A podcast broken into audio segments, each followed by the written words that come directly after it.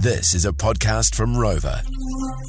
We're talking about better work stories from the automotive industry. Um, these are mainly customer service sort of stories, um, and we've got some good ones coming through on 0800 Rock Phone. Uh, Danny, what part of the automotive industry are you in?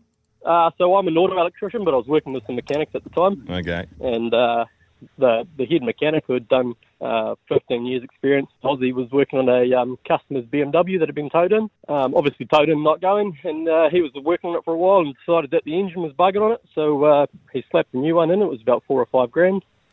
Went to start it up afterwards, and uh, nothing happened. And uh, got palmed off to the next fella, and he scanned it, and it had a fault code for the key, and a immobilised fault code, stopped the engine. He changed the whole engine. it's amazing. So um, yeah, the fault code, reprogram the key, and away she goes. It's probably an hour's worth of work, maybe.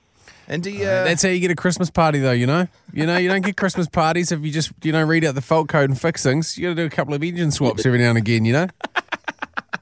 A couple of boxes of beer for that one. oh my gosh, Darcy, mate, thank you very much for your phone call. Off to an absolute ripping start. Uh, text here three five two zero from Marco. Hey fellas, I had a digger operator call me to the site saying the lights aren't working. Uh, just for me to drive there and switch them on uh, because they used the wrong switch. Oh, man. Mikey Hall, uh, hey fellas, used to be a mechanic. It was quite common for elderly people to come in complaining about their cars making a hell of a racket when turning left at high speed.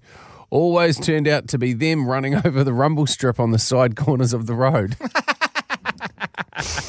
Uh, Paulie Allen writes, uh, had a guy uh, blow me up at work about his diesel misfiring shortly after his first service. Asked him where he'd been since picking it up. He's his responsible of just been to the service station, filled it up. I unscrewed the fuel filter only to find petrol spewing out of it. Um, it was diesel. Uh, a car got towed in because it didn't start, and the owner was travelling a few hundred kilometres away on a vacation when the vehicle suddenly stopped.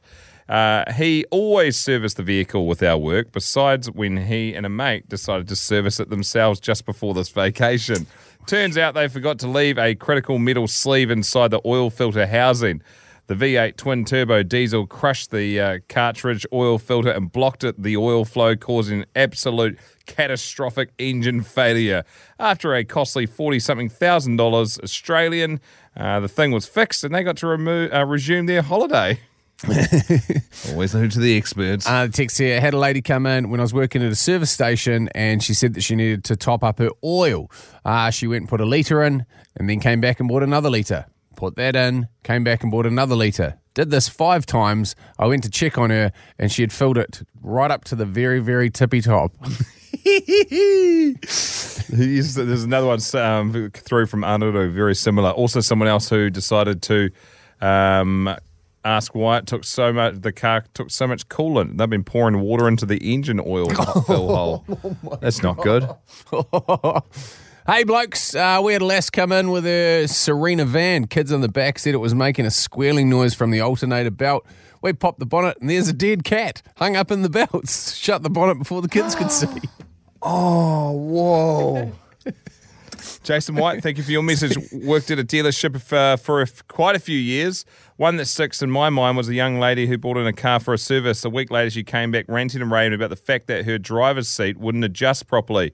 And this had only been since the car had been serviced. We immediately got the car into the workshop and had a little look around, only to find a baby little vibrator had jammed itself under the seat and stopped the mechanism from working. So once we got the offending item out, of course, we took it to the customer service desk uh, and said we found the problem and held it up. And then she basically was mortified, grabbed her keys and left, minus the toy. And our customers uh, were killing themselves with uh, other customers were killing themselves with laughter. Uh, amazing. Uh, this one here from Henners. Hey guys, I had a customer wanting a new Sparks box, so I changed the coil and sent him on his way. He turns up the next day complaining of the same fault.